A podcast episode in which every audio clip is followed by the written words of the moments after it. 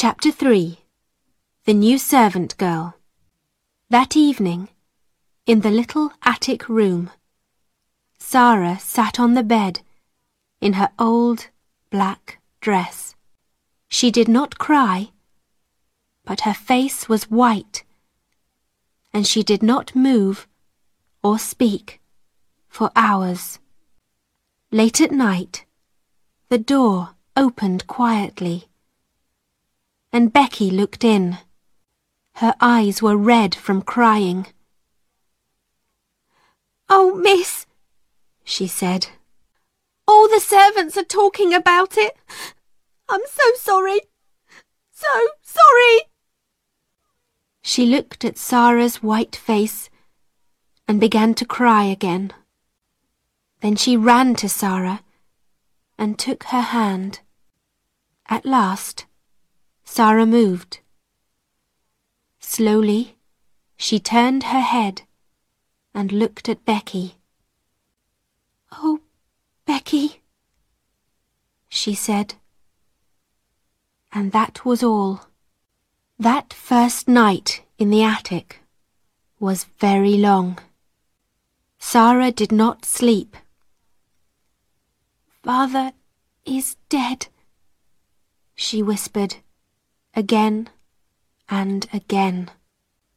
Father is dead. I'm never going to see him again. The next morning, Sara's new life began. She learnt to clean floors and to make fires. She ran upstairs and downstairs, and she worked in the kitchen.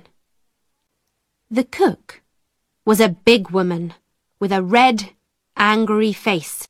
So, she said, the little rich girl with the diamond mines is now a servant, eh? she looked at Sara. Now, I'm making apple pies this morning. Run down to the shops and get me some apples. And be quick. So Sara ran to the shops and carried a big bag of apples back to the house. Then she cleaned the kitchen floor and carried hot water up to all the bedrooms. She worked every day, from early in the morning to late at night. She helped in the school too. You speak French well, Miss Minchin said to her coldly. So you can teach French to the younger children. But you're only a servant. Don't forget that. The first months of Sara's new life were very hard. She was always tired and hungry, but she never cried. At night, in her little attic, she thought about her father, dead in India all those miles away. I must be brave, she said. Father always wanted me to be brave. And I have a bed to sleep in and something to eat every day. Lots of people don't have that. At first, Sara's only friend was Becky. Every day, Becky came into Sara's room. They did not talk much, but it helped Sara a lot to see Becky's friendly, smiling face. The girls in the school were sorry for Sara, but Sara was a servant now, and they could not be friendly with a servant. Lavinia, of course, was pleased. I never liked Sara Crewe, she told her friends. And I was right about the diamonds. There weren't any. Ermengarde was very unhappy. When she saw Sara in the school, Sara walked past her and did not speak. Poor Ermengarde loved Sara and wanted to be friendly. But she was not clever, and she did not understand. One morning, very early, she got quietly out of bed, went upstairs to the attics, and opened Sara's door.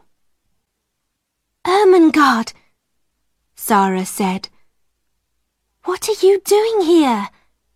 Ermengarde began to cry. Oh, Sara, please tell me, what is the matter? Why don't you like me now? I do like you, Sara said. Of course I do. But, you see, everything is different now. Miss Minchin doesn't want me to talk to the girls. Most of them don't want to talk to me. And I thought perhaps you didn't want to. But I'm your friend, cried Ermengarde. I'm always going to be your friend, and nobody can stop me.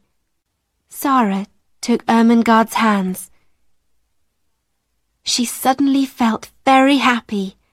Perhaps she cried a little too. Who can say? There was only one chair, so the two friends sat on the bed. Ermengarde looked round the attic. Oh, Sara, how can you live in this room? It's so cold and dirty. It's not so bad, said Sara. And I've got lots of friends. There's Becky in the next room and come and see. She moved the table under the window, and then she and Ermengarde stood on it and looked out of the window over the roofs of the houses. In her pocket, Sara had some small pieces of bread. She put her hand out of the window with the bread on it. Watch, she said. After a minute, a little brown bird flew down to Sara's hand and began to eat the bread. Then a second bird came, and a third, and a fourth. Oh, Sara, how wonderful, said Ermengarde.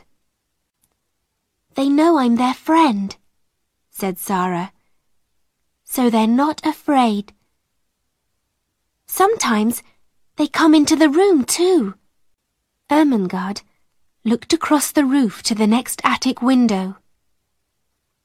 Who lives in that house? she asked. Nobody, said Sara sadly. So I never see anybody at that window, and I can only talk to the birds.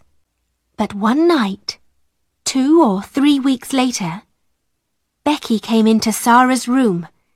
She was very excited. Oh, miss, she said. An Indian gentleman is moving into the house next door. Well, he's English, but he lived in India for years and years. And now he's going to live next door. He's very rich and he's ill. Something bad happened to him, but I don't know what. Sara laughed. How do you know all this? she said. Well, miss, you know the Carmichael family across the street? Becky said. I'm friendly with their kitchen girl, and she told me. Mr. Carmichael is the Indian gentleman's lawyer, so they know all about him.